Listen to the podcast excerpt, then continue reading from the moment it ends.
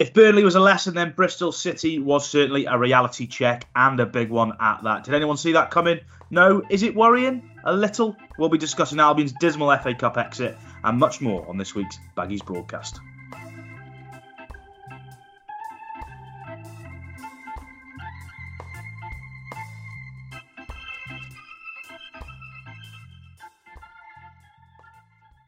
Hello and welcome to the latest episode of the Baggies broadcast with me, Johnny Drury, as always, alongside Baggies E&S main man, Lewis Cox. Coxie, Saturday wasn't great, but how are you? How was your weekend overall? You well? I am positively average, Johnny. How are you? Uh, yeah, that's a good way to describe me, really. Yeah, yeah. positively ab- ab- above average. Uh, above average. Oh well. Well, I woke up and one of the first things I saw was um, on this fine Monday morning was that this is the fifth Monday in this month of January. Mondays are terrible, full stop, aren't they? Um, but January Mondays. I mean, so so yeah. Um, fed up of Mondays in January, especially yeah. as I'm doing dry January. Oh, couple more days to go. Couple more days to go, and you'll be there. Um, but we've got a few issues to discuss this week on the Baggies broadcast. A little final word on Bristol City and the dismal awful, embarrassing, whatever you want to call it, exit at Bristol City. Um, we'll talk about the transfer window with that slamming shut tomorrow evening. And we'll talk about some of the futures of some Albion players, answer your questions. Coxie is facing a quiz from me. I'm turning into the quizzer, little, going a bit Sue Barker this morning on this fine Monday morning, and we'll look ahead to uh, to Coventry and uh, Friday evening. But we'll start as always with our alternative Albion section. Now I had this sewn up mid Bristol City game, didn't I, Coxie, on Saturday? Um, there was something that really got my goat. Um, fans would have seen me sort of mention it on Twitter, and our colleague from the Athletic, Elias Burke, also mentioned it.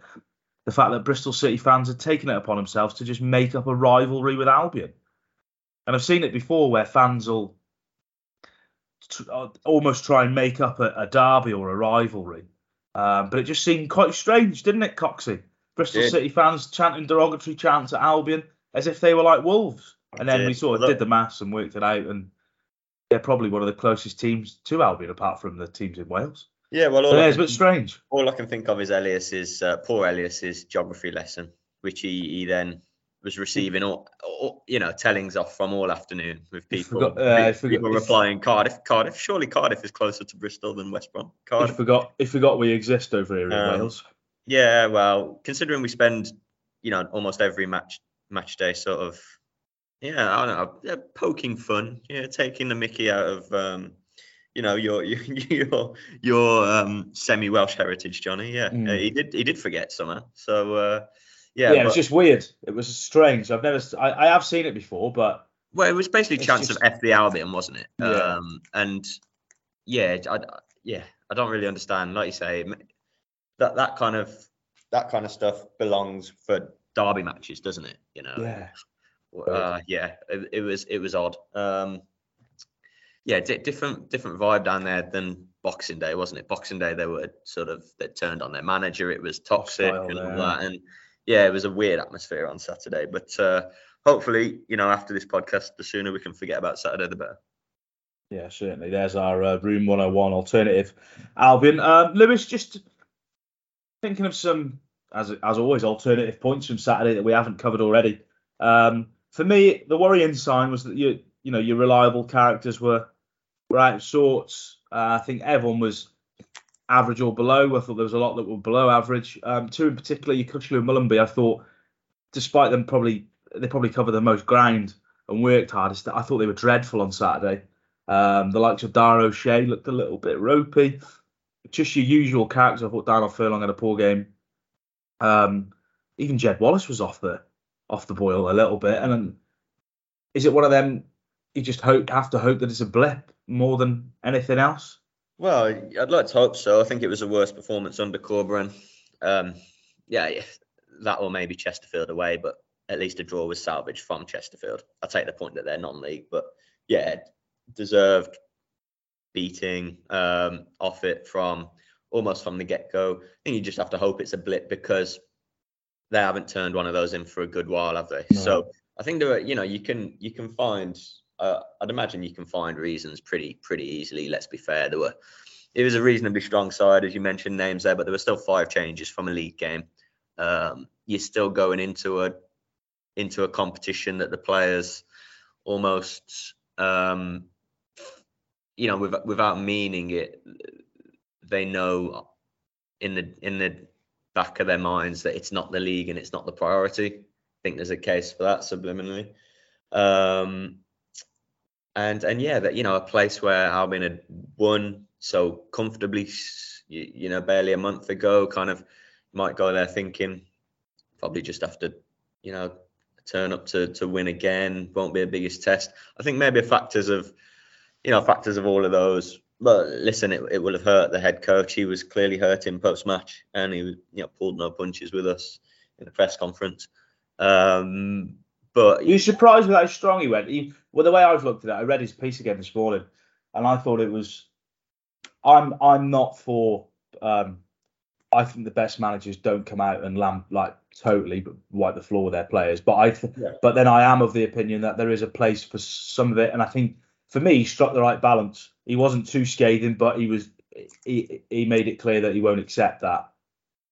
Absolutely, I do agree about you know it's it's uh, it's not right to come out and keep hammering the players publicly, is it? But um, I made a point to him in one of my questions actually that I think we, and not just us in the in the media, but I think all the supporters listening here and yeah, three thousand five hundred that would have travelled down and everyone tuning in on Saturday, probably very interested in what team he'd play.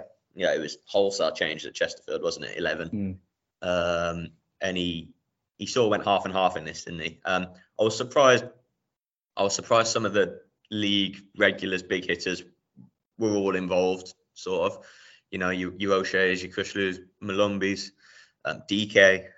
Uh, did both fullbacks play? No, no, no. It was just, just Furlong, wasn't it? Yeah. So yeah, um, that you know Wallace maybe, but a little surprise. I, I thought it was quite strong when I saw it off the off the bat. Um, obviously the keeper change wasn't a given, but was probably expected, and a and a couple more. Maybe we expected Thomas Asante to start.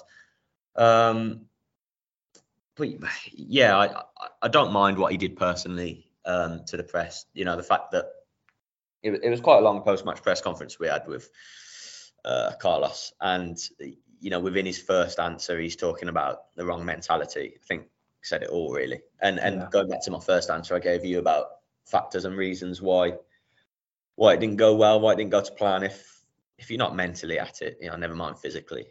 Um, if if each player's a few percent off, then you you're not going to get anything. Um, and and that was the case. Unfortunately, it was it was um, a bit of a throwback performance, not not for good reasons. And um, yeah, it, it was worrying, but I'm not worried that they're going to turn another one of those in. Um, no. I'm pretty confident we'll see. We'll get onto this later, I'm sure, for Cov, but I'm pretty confident we'll see a reaction at home. And uh, and yeah, but it, it was an interesting post-match press conference, and you know, he, he didn't necessarily look visibly frustrated and annoyed, but I think you could certainly tell, yeah, you know, with what he said and reading between the lines of what he said, um, that he wasn't entirely pleased. Yeah, he wasn't at all. Just on a couple of individual performances now, you know, we could we could go through 11 Albion players and say why they weren't good enough, but I know a lot of fans have asked questions about him today. Uh, we've had him in the past. And for me, he's a bit of a strange one, but Karlan Grant, I thought his his performance on Saturday sort of summed up how Albion fans sort of perceive him or see him. I thought he was better. The game bypassed him an awful lot, and it's just one of them. We had the conversation about Grady Diangana last week and where his future lies and whether he's one that needs to thrive away from the football club. And I think the more that I certainly watch Karlan Grant, as much as I want him to do well in an Albion shirt, I, I struggle. You know, I find it hard to believe that he scored 18 goals last season from what we've seen of him this season almost. He looks a, a little bit of a different player. We know he was linked with Stoke and a loan deal a couple of weeks ago, but that seems to have gone cold.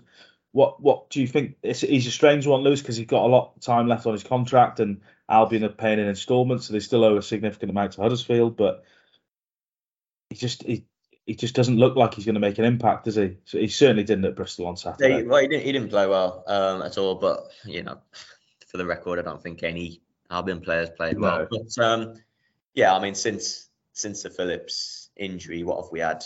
Um, had Burnley and uh, and Saturday, haven't we? So we've seen Diangana, we've seen Grant. Um, neither have enjoyed very good auditions, have they? Let's be honest. Um, but you know, we talk about potential January links, and of course we're going to get onto that. And I'm sure Carlos Corberán is looking at that area winger, particularly out on the left, to cover Phillips. But I just, I just think they're, I just think they're still needed. I, you know, they, they didn't play well and they haven't played well. Sorry, Grant hasn't played well. Um, hasn't really scored one once, hasn't he, since August? You know, he was effective in August, but not since. Um, Corberán thinks he's a, uh, you know, he's, he's, certain that he's a left wing player. He's an attack, you know, play best out on the left. Um, he's going to be needed. You know, Albion don't have the the uh, numbers or depth to be. Look, I I appreciate that moving him on would help the coffers and stuff like that. I I understand that totally, but at this at this stage, you know, we don't know for certain that a left winger is going to come in, and certainly if one doesn't, then yeah. Grant and Diangana is a, a, different case, obviously, but they're they're both needed for for depth and options. Phillips is highly unlikely to play again this season. Um, Grant hasn't played well, hasn't been good enough, but um, unfortunately, Albion are going to need to use him at stages, and it's going to have to, you know, it, it's going to need to be better. Um, it's going to need to be better from Diangana, and you know, the, there are other options, aren't there? You could he's talked about maybe shuffling Swift or Rogic um, out wide. I mean, I'm, I'm not over the moon with either of those two ideas. I like Swift in the middle, but you know maybe it'll be needs must. Um, yeah, Grant wasn't good, and it, it, needs to be a whole lot better. But I, I don't think I'm in a position where there can be moving him on this month. No, no, it's um, it's a difficult one. Semi Ajayi another one. He's come back now. Pr- prior to the the injury that he picked up against Wigan, I had said Ajayi was arguably one of Albion's better performers of the season. But from what I've picked up since he's come back, Lewis, he's just awfully nervous, and he did again on Saturday. Uh, now we know that injuries can knock players mentally as well as physically, but he just looks whether it's just games and speed and game time, but what we've seen we saw him against Chesterfield in both games, and now we've seen him against Bristol City, just looks a different, almost a bit of a shell of the player that he was mm. um, prior yeah. to that injury against Wigan. Yeah, yeah, um, yeah. Struggled, struggled a bit, hasn't he? Which is, um, which is unfortunate and a shame to see coming back in. I mean, it was a long spell out. Let's be honest, a, a long spell out, and it's um, it's a different Albion. The, the team he was playing in under Bruce, yeah, obviously a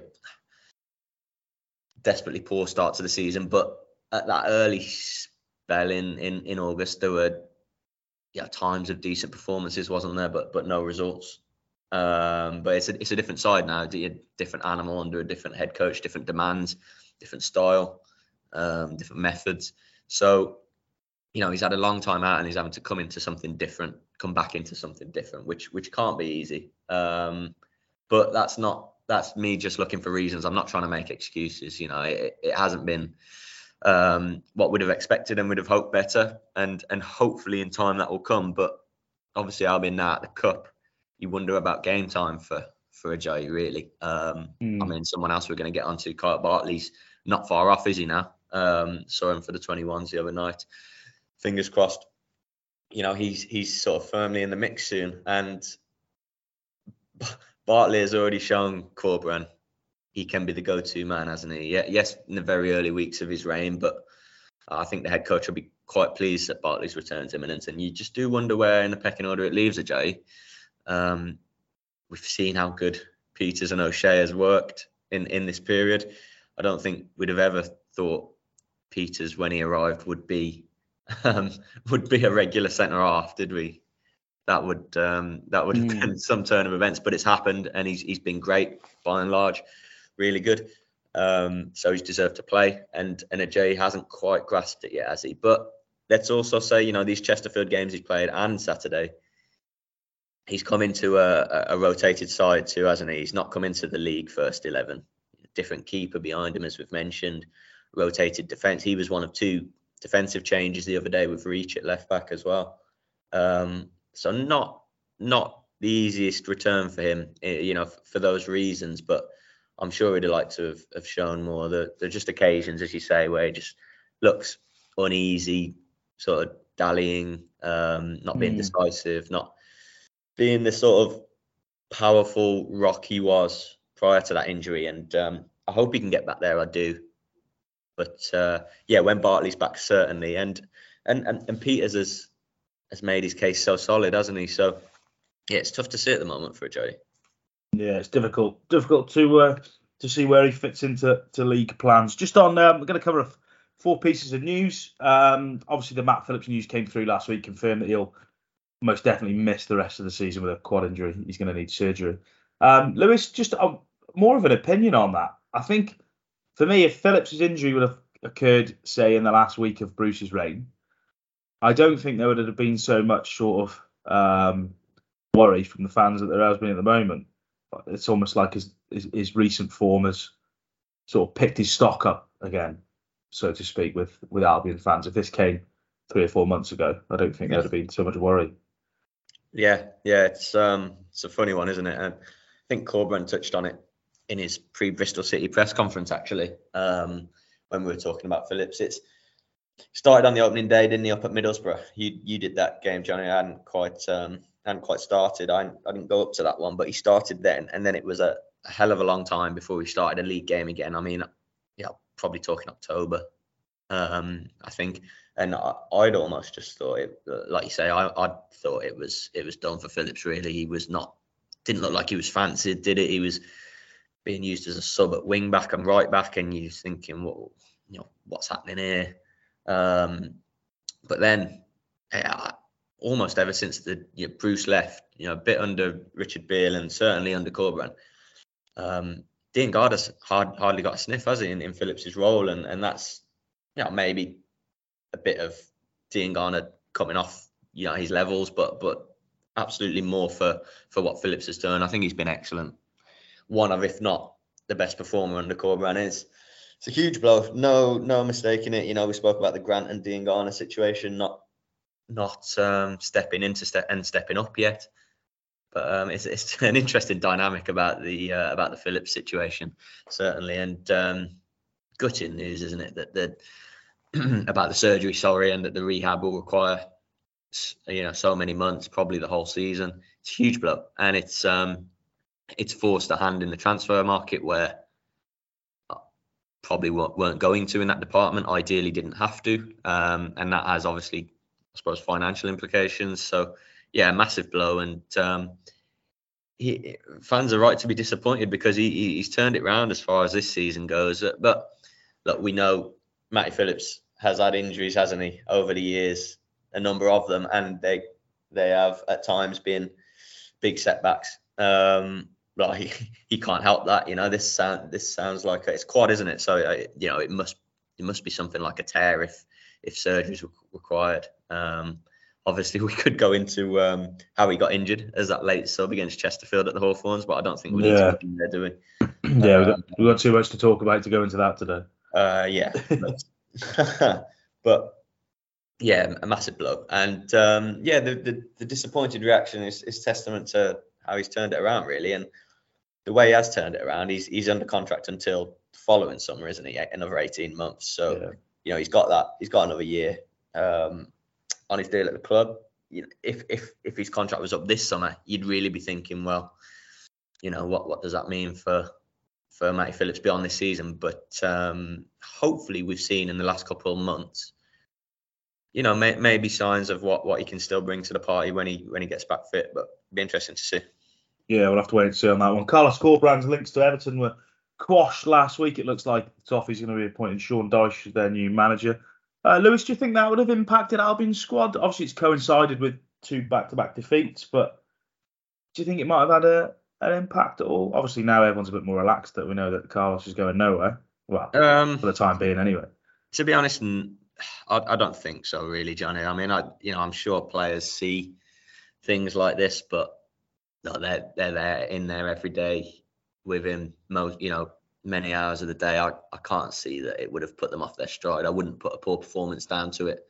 Um, it's not ideal, but it means Albion are doing well. Yes, a couple of setbacks, but no, I, I don't see that as a as a factor. Um, I don't doubt that he was on Everton's radar in terms of being impressed with what he's done, but I'm not sure Everton would have looked at Carlos Corberán currently in, in, in their predicament and thought that was that was the right appointment. That feels like something a club like Everton should be doing when they're more settled and looking to start a new era, not sort of firefighting a season and staving off relegation. But there we are. Um, obviously, there've been other one or two other whispers West Ham, but as we were told, no contact with with the club. Um, if if, if Corberan keeps getting linked to Premier League jobs, Albion are, are doing well and are, are going to almost certain secure their, their playoff place. So um, fingers crossed, to get back on the on the right track on the winning front, and uh, fingers crossed the the links also stay away because yeah, I, I think from a supporters' point of view, they, they don't want to read them, do they? Um, I was going to say there's no smoke without fire in these things, but in the world we live in, there is often smoke without fire. Um, however, like if he keeps doing such a great job here, um, interest will just continue and, and slowly build, I suppose. No, yeah, it's um, a testament to the job he is doing. Kyle Bartley, Lewis, you watched him on Friday. We've just mentioned him there. Um, is there any time frame of when we might see him back in a in an Albion first team shirt? Um, I think, uh, as I touched on on earlier, Johnny, I think um, with with Bartley, um, and and this is not to do with with what I saw from him uh, from him on Friday on Friday night because that was uh, uh, not a, a, difficult night for Rich Beale's youngsters plus Bartley and Griffiths. But I think um, I think he has to just because of how well he played um, in that period just before the World Cup break, and we haven't seen him since, have we? Um, I I think he's got to come back in. I do. Um, I don't know if that's what the head coach will do. I, I think it's what I'd do. Um, he's got to, of course, be ready physically, and that's going to be hard. Having not played for what it's going to be two months, is it? Probably plus. Um, that's going to be difficult, but I think he was so effective, you know, in either box, clearing. Yeah, Albion have been susceptible. The, the head coach said to us the other day to to set pieces of late. You know, you, would imagine Bartley would rectify that. Um, such a threat, wasn't he, in the opposition's box? Um, I'd be leaning to towards him going back in. I would. Um, it will be interesting to see how that plays out because that's, you know, with with O'Shea being captain, you would say you look more towards Pieters, and that's incredibly harsh. Erik Pieters doesn't deserve to come out the side, in my opinion. But um, you know, I, I, suppose as we touched on earlier, he, he's not a specialist centre half, is he, Pieters? No. He is a left back filling in, um, and he's a good option at left back to to use with Townsend. Um, but I'd I'd be looking. I don't know what you think, but I'd I'd be looking to um, to put Bartley back in. I just think the way he was playing, I just think Albion could could do with that as soon as they can get it realistically.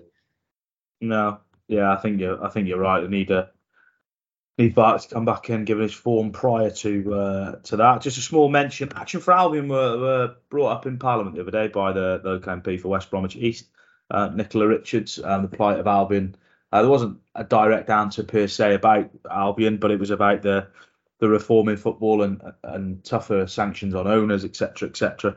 Um, so just a well done really to Action for Albion and the and the people behind there, and they continue to do more work. And I believe there's going to be another protest um, at two stages of the Coventry game on Saturday, uh, Friday even. So um, well done to uh, well done to those guys. Um, right, transfer rumours, Lewis. That's what everyone wants. That's the only reason people are listening today because they want to hear who Albion are signing, and who Albion are not signing. Um, last week it emerged that Albion were looking at uh, Nathaniel Chalobah. Um, we understand that that deal wasn't possible, although he was looked at. Um, it's emerged overnight. A couple of the Nationals have gone with it overnight that Albion are actually still in for him. Um, but is there any um, anything still in that, Lewis? We know he was a target at some point, but the line was that it was they were, he was unavailable really for. Yeah, for um, I, I it, it wouldn't um it it wouldn't surprise me in the slightest if he ended up at the Hawthorns. Um, that's not me saying it's going to happen, but as, as you say, he was a target, and at the time of uh, the information we got, it sounded like something Albion couldn't make work. Um, but for a, for a couple of reasons, it it fits the fits the bill.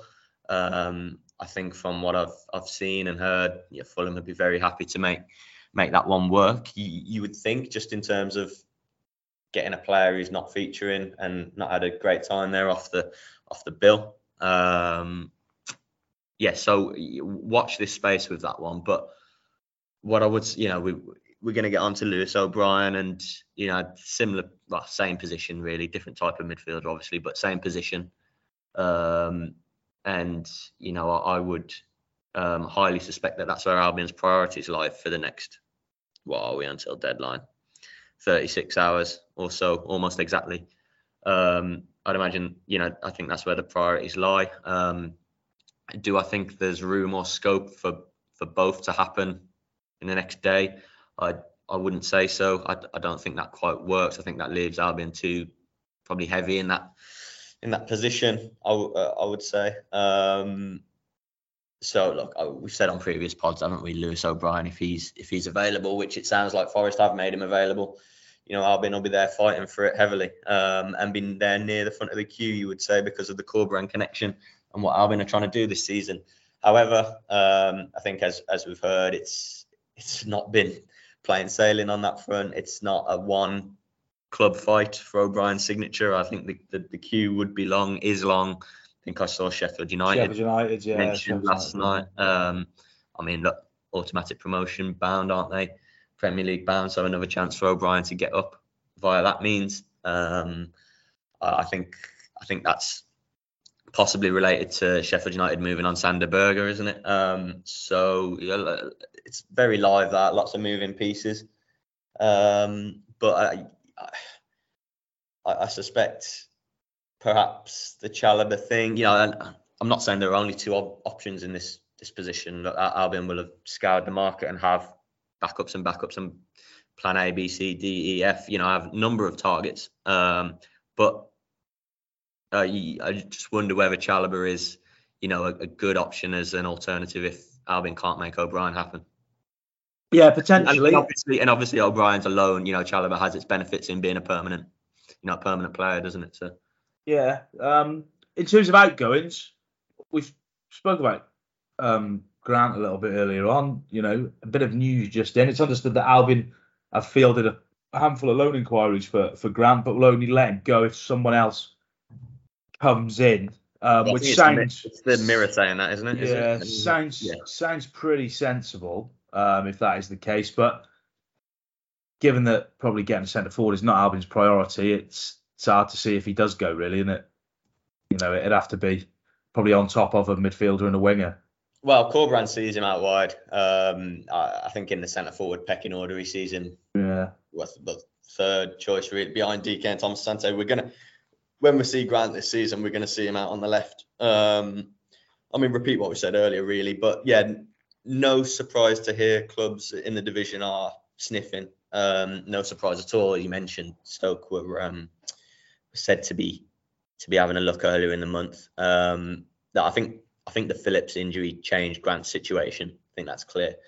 Um, and yeah, you know, perhaps Grant, perhaps Grant being loaned out helps in the in the recruit of another left winger department. You know, frees up a bit of the a bit of the wage to um, to have a look at someone coming in who can be maybe a bit more effective. Um, I I say I can't see him going. You know, I said I can't see him going out because you know needed in terms of depth. But perhaps Carlos Corberan sees it that you've got a Diangana, you've got a another um, coming in. Hopefully, you've you know you got someone maybe like a, a, Reach who can do a job anywhere, a Swift who can shuffle out there, or if Rogic has to play out there, perhaps he sees those as enough options without Grant. Um, that that wouldn't say that would be a big surprise because Grant hasn't you know sort of stepped up to the plate yet but I just yeah. felt like at, at, this period it, it feels like he's needed doesn't it because at this period no one's come through the door so as that report says, um, it yeah, it would definitely require someone having to come in, wouldn't it? Yeah. Any other links you've heard at the moment? Um, obviously, Deniz Undav from Brighton was one that appeared a few weeks ago, but that seems to have gone cold. No, I can't say I have. No, I noticed he came off the um, off the bench actually in the FA Cup uh, for Brighton um, against Liverpool over the weekend, late substitute. So, perhaps I think an injury there to uh, Brighton's young striker Ferguson made that happen. So maybe that changes his situation at, at, with the Seagulls. Um, I haven't seen anything out. I can't. Yeah, Carlos Corberan's been quite open about how the Phillips situation has has swung things um, from maybe just looking to beef that central midfield situation to looking for a wide option. And um, but no, in terms of any any fresh names, can't say I have. We had um, we had some talk on Martin Kelly, didn't we? yeah. Um, Is there anything in that? Anything in that? Uh, well, I, I, I could, um, you know, I could could quite easily see that happening. I think it's probably filed under one of those that um, is best for all parties, really, if they can sort a loan or, or anything like that. Um, it's not been a roaring success, has it? Martin Kelly's free signing. We know why he came in. He came in. Um, went on the back of Ajayi's injury, actually, funnily enough, talking about Ajayi earlier, and and Albion looked light on the thin on the ground, didn't they? Certainly. Yeah. Um, you, you kind of when Kelly came in, kind of thought, well, probably going to see him on the bench most weeks and, and having to come in on the odd occasion, but he really, really hasn't featured much at all, has he? I think I wrote yesterday a couple of starts, is it four starts maybe? Or maybe that's four appearances. Um, and it was Wigan under a new manager um, linked, wasn't it? So if that if that can work, and again that helps with a bit of freeing up a bit of change, then yeah, good for Kelly, good for Wigan and Albion. Yeah, can we expect any um youngsters to go out? Lewis, obviously Zach Ashworth has already got to Burton Albion. Is there any talk of any more going out? Um, I haven't heard it. Um, I think there's a couple that could do with it, but um, yeah, again, I, I had a chat with Richard Beale after the 21s game the other day. Um, can't recall if that's something Corberán's been asked about lately. Um, Beale sort of left it with Carlos Corberán. You know, any of the any of the under 21s who are training in and around the first team, the call is with the head coach. So um, obviously we we talked about the Ethan Ingram thing last week, didn't we? A bit of speculation around him. Um, I saw Cleary the other day. Unfortunately, I only saw him for 20 minutes before he rolled his ankle. Unfortunately, um, hope that doesn't affect anything that was in the in the works for him. Interesting to see Jovan Malcolm and um, yeah, who's who's the midfielder Johnny that was on the bench with Jovan the other day? Jamie Andrews. Blank. Jamie Andrews. Sorry. Um, my mind's in about a million places on this uh, deadline deadline day eve. Apologies. Um, yeah, it was, it was interesting to see them on the bench the other day. Um, Malcolm came on, didn't he, late? So I, I, I think for those two in particular, obviously highly rated, did well against Chesterfield. You could see things happening. Um, interesting that players can go out on loan to National League beyond the deadline, so after tomorrow. Um, however, I would say in those two departments, they need loans higher than that. So that's very much one to watch over the next 36 hours on whether they can um, they can get deals, be it you know League One, League Two. Um, that that would really I think be benefit beneficial to them. From from what I've seen, they look above and beyond 21's level. We saw a very young Richard Beale under 21 side on Friday night, by the way, against Villa. Um, they they feel beyond that. I felt the same about Cleary, um, but perhaps you know it'd be a first loan for Cleary, won't he? So perhaps National League yeah. level maybe perhaps League Two. But because of that deadline, you'd think that um, perhaps one or two things could happen. I think for the for the benefit of, of the players we've mentioned there, um, it would be good to see because I think it's a it's, it's, a crucial step in their development. So um, hopefully some movement there. Yeah, we'll have to wait and see on that one. Time for an advert. As always, the Baggies broadcast is sponsored by the Kettle and Toaster Man, who's got a range of products for you to fill out your kitchen and your household, really. Um, this week we've got a Beldray Revo cordless rechargeable lightweight handheld vacuum cleaner for just £25. Those um, those are much more in the Kettle and Toaster Man in store on Thorns Road in Brierley Hill, or if you go to kettleandtoasterman.co.uk. Right, we were planning a head-to-head quiz today, but our resident quizzer TJ Smithy is unable to make it today, so he sent me the questions through, and we've decided to put Coxey under the pump. It's going to be a well, TJ Smithy described it as a revision session for Coxey ahead of a some more big showdowns between now and the end of the season. But I have to say these, these questions are pretty hard. Oh, great! So uh, if you get session should have been. I reckon. I reckon if you if you get two in this, I'll be impressed. To be fair, because I think I only got three. It's difficult. Oh, fantastic! It's difficult. Oh, so right. really eased me into the shallow end, does it? Great. Yeah. Oh yeah, yeah, yeah. Right. Let's go. There's so there's one, two, three, four, five, six categories, and we'll start with the first one, which is back in time. Now, this is you got you've got uh, three options. It's you just got three options. Oh mate, this is going back like 50 years. Oh right. You've got like three options to get this right, so it's a it's a multiple choice one. In West Brom's FA Cup final victory over Everton in 1968, Jeff Astle claimed the record for scoring in every single round of the FA Cup, but which half or which half of the game, part of the game, was the goal scored in? Wow. So that's a question that a West Brom fan, as listeners know, I'm not, would know. I got it wrong. Um, I got it wrong. You got it wrong. Oh, that makes me feel better about myself, Yeah. Johnny. That takes the pressure right off. Um, which which which half of the game? Sorry. Or Well, my question was which part of the game? okay. Um. Well, I'd I'll say, you know, final third of the game, final part. Extra time. Oh, That's why I said part. I want to say half. Yeah, interesting. If I was being if I was being a pedant, I could uh, I could try and claim half a point there, but we'll Yeah. move on. No, we'll move on. We'll move on. Um, other than UK and Ireland, how many foreign managers have been in charge of West Brom? Other than UK and Ireland, Yeah.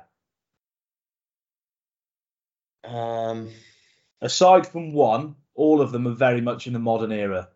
yeah, yeah, yeah, yeah, yeah. Sorry, I'm just thinking quietly, which is no good for podcast uh, It's all right. I'll cut it out. Don't worry. content. Oh yeah, good point. You can cut it out, can't you? So I'll have a think.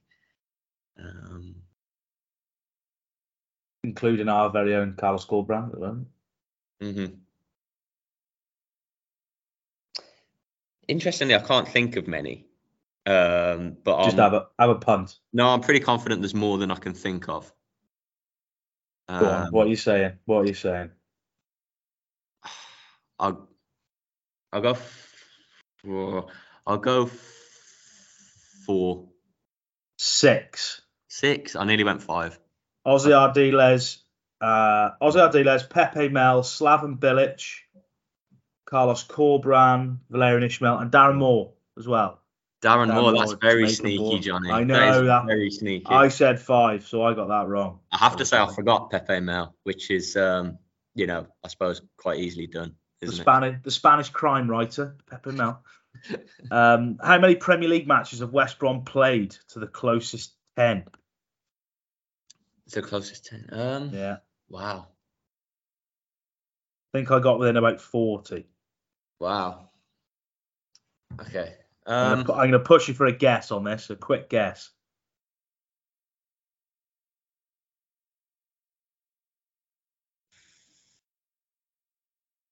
This is not a quick guess. no, I know. My maths isn't quick either, mate, as you're aware. I'll go with um I'll I'll say I'll go for a nice round 400. 494. Oh, that was oh, I'm quite happy with that. Mm. Um And then Yeah. West West Brom been in the championship for six seasons since the league's name change changed when it became the Coca-Cola Championship. Um, how many times have they lost since then in the championship? how many games have they lost since it Since- became the championship? Yeah, which was about sort of mid 2000s, wasn't it? That's an incredible question, Johnny. Um well, God, that, I mean, this is going to be a total guess, isn't it? Um, how many games on average would Albion lose in the champion in a championship season? Not many, not many. Um, uh, I'll go for let's say eighty. 66. Oh, I nearly went seventy. That was not too bad. And final one, Baggies Traitors. Who was the last player who went from West Brom straight to Wolves? Um, now I'll narrow it down for you. It was a goalkeeper. Oh, do you know? I feel like I've read this recently, Johnny. I feel like I've read this recently. Yeah, you are, you would have done because I wrote a story about it about a month ago. When Craig Dawson was going to sign for Wolves. Yeah. GK. Yeah, goalkeeper. Oh man. Man, man, man, man. Straight from Albion to Wolves. Yeah, apparently so. Is it quite niche? Is it? Did he feature much for either? Um, yeah, more for Albion, I would say. I've got a random keeper name that I'm going to shout out if I can't think of anything else. Go on But then. I don't, I don't Fire think. it It's, at me. no, it's not right. It's not right. Um, oh, Albion fans are going to be screaming at their uh, their listening devices with this answer. I I don't, don't think I- he went straight from Albion to Wolves. He didn't go straight. Right. Okay. The, the okay. The G. The name in my head is Zuberbühler. No, not No. far away in terms of time. And Tomasz Kuszczak. Kuszczak. Uh he was at the he was at the um the Legends game I was at recently as well, wasn't he? The Prunty and Mozza. Oh, that's a shame. If by the way, if any listeners have got any of these bob on, you know, including the uh, including the Premier League and Championship number question, yeah. then um, then I don't believe you, to be honest. Yeah. uh, cheers to the questions, TJ Smithy. He'll be back um, hopefully next week, um, where we'll have another head-to-head. Right, time for some questions. Um, do you think it was odd to risk DK Wallace, OK, and Molumby when it would have been more beneficial to start with Malcolm Andrews, BTA, and TGH instead? We've sort of skimmed over that, but yeah, I, I, I think I said on the last pod, didn't I? And I, I probably wrote that I'd have started Thomas Asante personally, but I understand. I actually got some got some comments from Corberán on on the DK decision that I'm, I'm going to report um, a bit later in the week, so you can keep an eye out for that. He don't want to give too much away, but he, he did explain why, and it's you know it doesn't take too much of a guess. It's obviously physical physical related. Um, when it comes to the DK situation, he's got to get minutes in his legs, hasn't he? Elsewhere, yeah, I saw Gardner Hickman involvement. I was a little bit surprised there. Um, I think you probably could have left one of the two central midfielders out, but um, it was still half strong, half mixed, wasn't it? It you know there, there was still it wasn't like it was a full eleven that have been in action in the league. So I suppose you can't maybe perhaps you can't win in that situation if you're the head coach. Yeah, yeah. Uh, next question. Where do you see the well? We answered this. Where do you see the future of Ajayi Grant and even Rogic? We've we've talked about Ajayi and Grant, but um, he's put they're already out of favour. When they do get chance, their chance to prove themselves, they fail to do so. Not included Reach because he's always been back up. As for T Rex Button, hopefully Griffiths can can step up. Um, talk, we'll talk Rogic from that question. He's mm-hmm he's he's one who's gone from sort of hero to zero, really. Hero after that sort of post World Cup revival, and then now he's sort of the uh, he's being discarded quite quickly by Albion fans. Yeah, um, yeah, struggling a bit, isn't he? I think would be a fair assessment. I think not gone, not gone to plan. I think it's fair to say there was there, there were very high hopes, really, understandably so, given what what went before at his previous home. Um, coming back from the World Cup, I think there was talk that for the for the uh, for the four week break that was, um, it's a huge time for for and big things to be expected. Couldn't have got off to a much better start, could it, at Sunderland? And um, one or two assists, I seem to remember one at Bristol City, one at home as well, I think. Um, looked good, didn't it? Looked really good either side of Christmas, I think. Looked like it would be a, a good option, but it's just gone off the boil. I realise that's just, you know, a month further on and we can't blow hot or cold to that extent with our opinions, but of late, you know, thinking of Chesterfield games onwards, uh, where it's been been a bit of rotation, as as the question asker that says there, you know, chance to really come and stamp your mark on it, yeah, put your name in there for a start in the league. It just hasn't been taken as it at all, hasn't been taken. He it wasn't helped by coming on as that first sub at Burnley, um, which is not his fault, obviously, and um, sort of the equaliser involved, lost out in a 50 50, didn't he? A Burnley man got over the top of him. And again, I don't think that was a glaring error as some do, but again, probably hasn't helped his case. And uh, was really anonymous among others on Saturday, wasn't he? Really not a good, um, not a good showing. Ditto,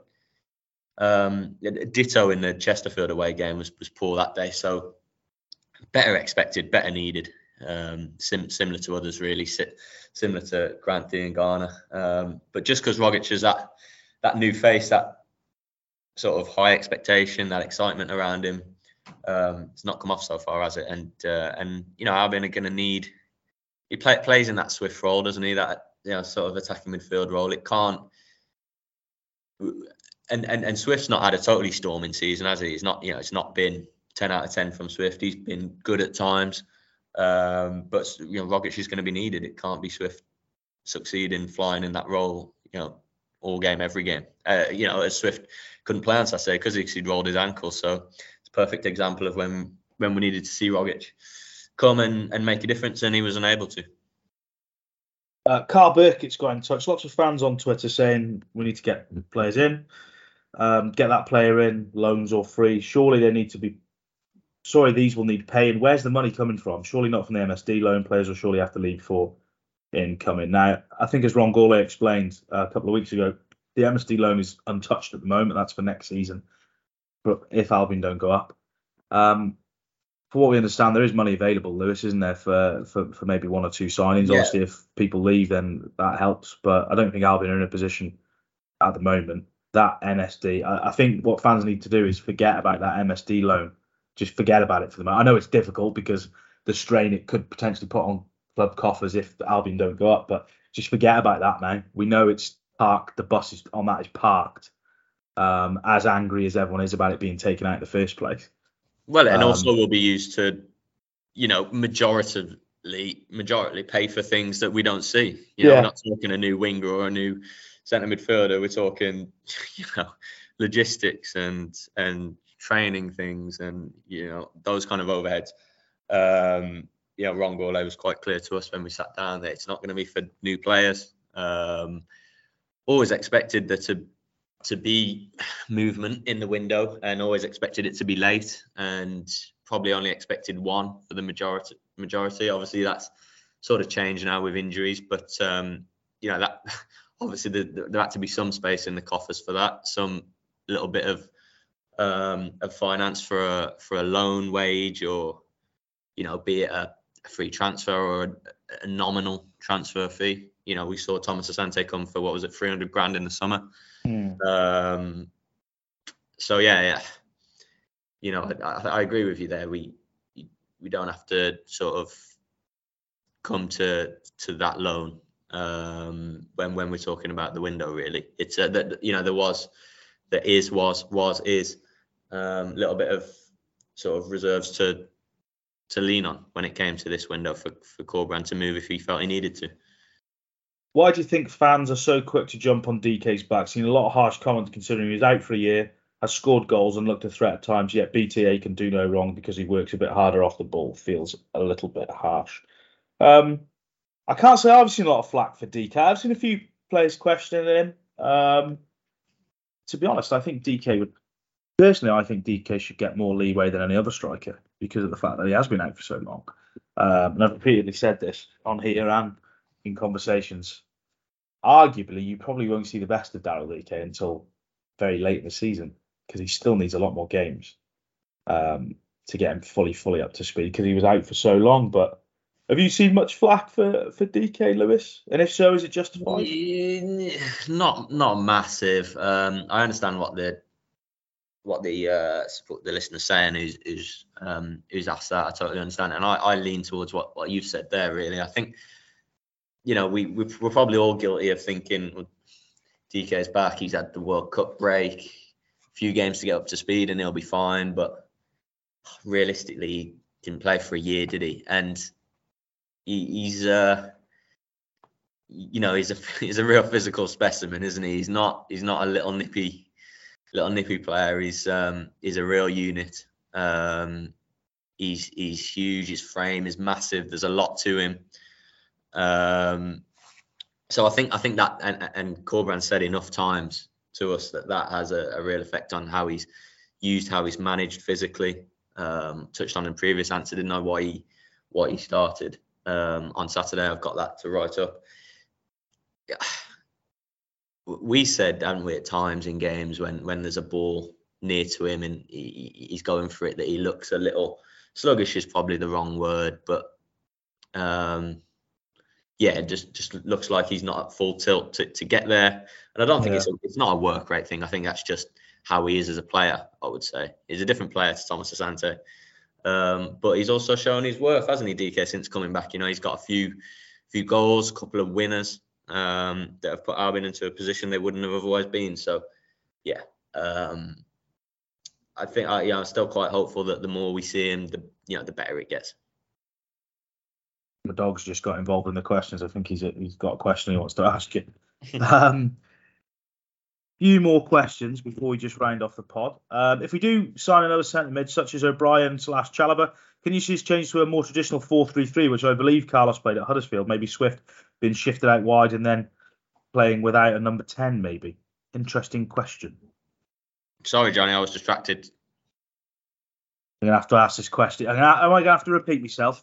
Yes, mate.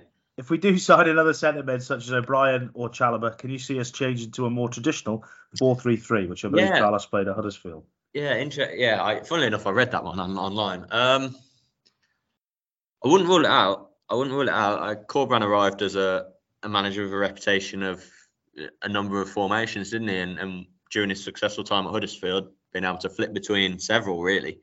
Um, and I kind of expected the same when when he came in in October from from what I'd heard. Um, Albion started his very first game against Sheffield United um, in a back three, I believe, just thinking back. And um, it didn't start well at all, did it? I think 2 0 down in half an hour. And that game improved with a, in a 4 2 3 1. And that's all we've seen since, pretty much. Been a little bit of tweaking maybe of late, hasn't there? We, we've wondered when we've watched games of late. And I know we've been speaking with colleagues whether it looks like you know, Wallace is up there up front with DK and it's tweaked a, a little thing. So I, I, do think within the within the rough shape they've been playing, it's quite fluid. You know, you saw Wallace moving further up, or if it's Grant or Diangana playing moving further up, or one winger more advanced and one deeper. Um, so yeah, obviously it depends on personnel involved as well. Yeah, there might be games, Martin, that certainly at home where Swift's a slightly deeper centre midfielder, or maybe Rogic, and then you're looking at a, a slightly different setup, aren't you? So while it has largely been set in stone in 4-2-3-1 and I see no need to change that, I, I, still see a, a head coach who's you know very happy to be fluid with with the way he you know puts his players, and yeah, it wouldn't be the biggest surprise. Uh, interesting to see what he does with uh, with the new additions. Um, if you could sign one player in the current Championship relegation zone, who would it be and why? Now I had a look at the teams in the relegation zone, and I came up with a answer to this if he still plays for them. Um, so in the relegation zone, you got Huddersfield, and they're alongside Blackpool and Wigan. Now, yeah. my pick was um, Sorba Thomas. Sorba Thomas from Huddersfield. Has he just? Welsh I think he's just gone out on loan, mate. Has Correct he just left? Has he? Has on he loan. Just left. Loan, I believe. Um, but don't. Yes, he's just gone to um, to Blackburn Rovers. Yeah. Um, well, he's technically Huddersfield player, so I'm sticking. Yeah, yeah, yeah. No, it's still, yeah. Still, still. He's um, yeah, I, I liked him. I've seen him a couple of times against Albion, and he's done. He's done well. I can't recall any Wigan or Blackpool players off the top of my head who was, would stick out. Hold on, I'm just having a look as we speak. Um, uh,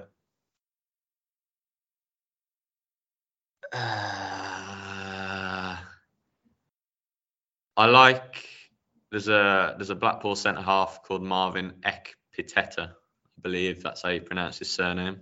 Uh, he's a good good centre half. They got him from levels below. I've been impressed with him when I've seen him. Just looking through Huddersfield's ranks because that away day feels like a good while ago, doesn't it? Um, got some good. They looked good, didn't they, Huddersfield, when they played Albion? But it was a very different Albion, wasn't it? Let's be honest. Um, back in August. Well, John Russell. John Russell's an obvious shout, isn't it? Yeah, um, he's another one, isn't he? Who could be fair central midfield player. I mean, Faustino Anjorin um, was electric that day, wasn't he? Scored twice. Um, be hard not to not to say his name. Uh, seeing if there's anyone else that's really impressed me, I'm struggling. If I'm honest, um, mm. there's hmm. players I've seen in years gone by, but again, that's it that's at lower levels. So I wouldn't say anyone's grabbed me that no. I think could really sort Albion out now. But no, I'm sure there's a couple of gems there. But um, yeah, tough one. That. Yeah. Final question: Since the 2000s, would any of the squad members make it into the West Brom all-time 11? For me, Yokuslu, for, sorry, for me, Yokuslu would be in it. Um, with Koumas and Prayer in the midfield three, early days of Palmer, but he'd definitely go head to head with Ben Foster. Now, I had to think about it last night. I don't think any Albion players at the moment are in a in an all time eleven since the two thousands. Is there anyone for you, Cox, who is or could potentially be? Um, uh, yeah, I'd I'd lean towards what you're saying, really, Johnny. I don't, I can't. I'm struggling to. You Kushner, I get the Kushner answer, but for me, Molumby and sorry, Molumby, Mulumbu and and Yacob are better players than Yokuslu. Yeah, I get I get the shout, but yeah, uh, it is a good shout. those others have you know did over the years in the top yeah. flight. Um, I know Yokuslu had his loan, but um, yeah, probably got to do more, hasn't he? And and also we're talking like, I presume we're talking the current level of their ability rather than what they've done at the club. Obviously. Yeah. Um, but no, I I can't see since 2000 even. No, I, I don't think we're at that stage, aren't we? That you know they'd have to go some this season to make me change my mind on that. I think. Yeah, no, it'll be um, it'll be interesting to see. I say that a lot. Interesting. I find a lot of things interesting, don't I? to get a new to get a new line. Uh, thanks for your questions. At least someone does, mate. Eh? At yeah. least someone does. Yeah. Let's. Um, thanks for your questions, Baggies fans. Sorry, the ones we didn't read out. We're just going to wrap up now with just a final question. Um, on Coventry, Lewis, you're expecting a response. A uh, bit of pressure now, self-inflicted pressure, but is there a little bit of pressure on Albion to go and get a result now? If they lose against Coventry, that's three in a row, and you know we know well, how fickle football fans can be. He um I, I mentioned after the game on Saturday that it was back-to-back defeats for the first time, and and and Carlos actually before the game pointed this out as well. Um, you know, he, he he very much sees it. And I know what some might think to this, but he sees it as like one defeat was league, one defeat was cup. Yeah, they are two defeats in a row, but you know, they sees it as different sides, different to compare and put together. So that's that's how the head coach sees it. But obviously, um, in layman's, yeah, it is two defeats on the spin, isn't it? But just just just going by the league table and what Albion have to do, they could do with a response, couldn't they? Because the Burnley defeat was not only tough to take, it was just in terms of the outlook of the table, it was damaging, wasn't it? Albion was six, then they were up to third. You know, and fans are dreaming, ending Burnley's home home uh, unbeaten run next thing you know, it's back to six because Burnley have equalised. And then when they get a winner, you look at the table and Albion a tenth. Then I think someone played on the Sunday and they dropped to eleventh. Um, look at the moment and and and tenth going into Friday's game. But it, I say that, and however, you know, on the flip side, it's still incredibly tight, like incredibly tight. You throw a blanket over, uh, I don't know, eight, nine, ten teams. Mm. Um, but it's it's it's always a case in the championship like this, isn't it? So um, I don't think I don't know about pressure. I don't think we need to be knee jerk if they don't, you know, if Albion don't win no. on Friday. It would help their cause, I'm sure, and just get a bit of bit more of the positivity flowing around as well. Of course, the squad could look slightly different come Friday if uh, the new arrivals and such should be, you know, possibly be able to make their debuts. Um, so it'd be an interesting night all round and I mean, let's be fair, tasted defeat to um, Sky Blues, haven't, haven't they, Albion this season? Very, very recently. Um, and Coventry were a very good side, looked really good. So possibly one of the best best teams Albion have played this mm. season. So it'd be interesting to see if Coventry can repeat that because they haven't been great of late since that that win at their place. Um, I nearly called it the Ricoh then, but it's not not any longer, is it? Um, they haven't. I think Coventry won for the first time on Saturday since that day, since that day before Christmas. So um, they've struggled a bit, but obviously picked up a win last time out. I, I think Albion just need to try and get back on the bike if they can. Uh, it's been a bit of a setback. Nobody saw Saturday performance level coming, but I stand by that. Albion gave it a you know right good go at Burnley, and that's a hard old game. And yeah, back at home under the lights in front of the fans. I'd like to think they'll have enough about them to see off Coventry, but again, a tough, tough odd opposition. Yeah, certainly will be. I'm going to finish this podcast in weird style because I've just been scrolling through Twitter. Twitter, seen a little bit of Albion-related transfer news. Millwall have agreed to sign Werder Bremen striker and Albion mega flop Oliver Burke on loan until the end of the season. Um, that'll make you laugh. Uh, thank you very much for listening, Baggies fans. As always, um, we'll see you. Well, there'll be plenty. You'll see plenty of me and Coxie in the next couple of days as we bring you all the latest transfer dealings and reaction to deadline day. Um, and for those who, um, who don't tune in, we'll see you on Friday against Coventry. So thanks very much for listening. As always, until next time, boing boing.